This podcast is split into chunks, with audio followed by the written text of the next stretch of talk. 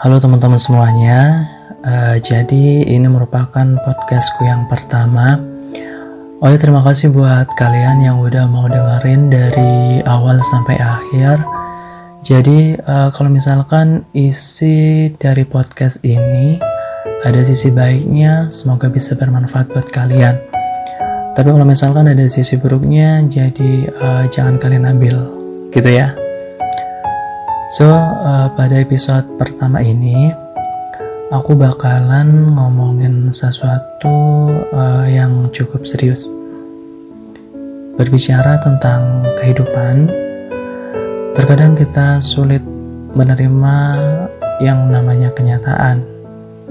Jujur, aku yakin pasti kalian semua pernah menyesali apa yang udah terjadi dalam kehidupan kalian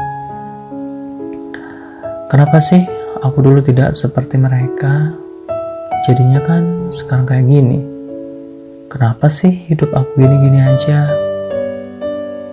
Kenapa kehidupan mereka lebih enak dari kita? Nah, aku yakin pasti pertanyaan-pertanyaan itu pernah terlintas di benak kalian semua.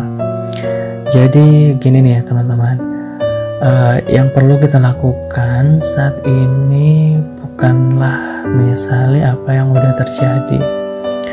Karena sampai kapan pun rumput tetangga itu selalu lebih hijau. Kecuali kita mau belapang dada mau menerima kenyataan mensyukuri apa yang udah kita miliki. Karena kita yakin ini semua udah ada skenario Tuhan ini udah ada yang terbaik ini udah yang terbaik buat kita.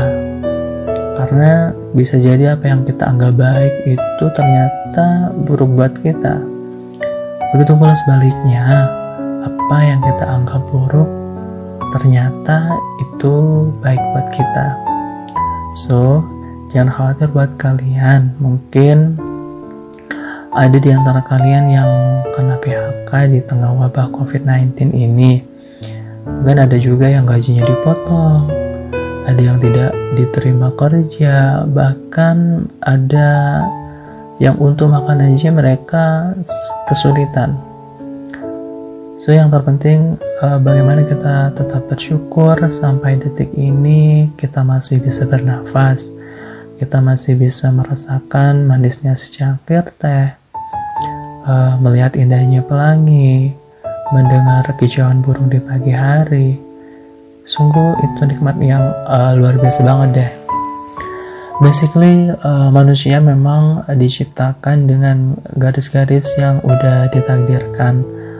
Namun yang terpenting sih bagaimana mereka bisa menghadapi dan meniti garis-garis itu dengan penuh kesabaran. So, keep strong buat teman-teman semuanya. Uh, sampai jumpa di podcast episode berikutnya ya.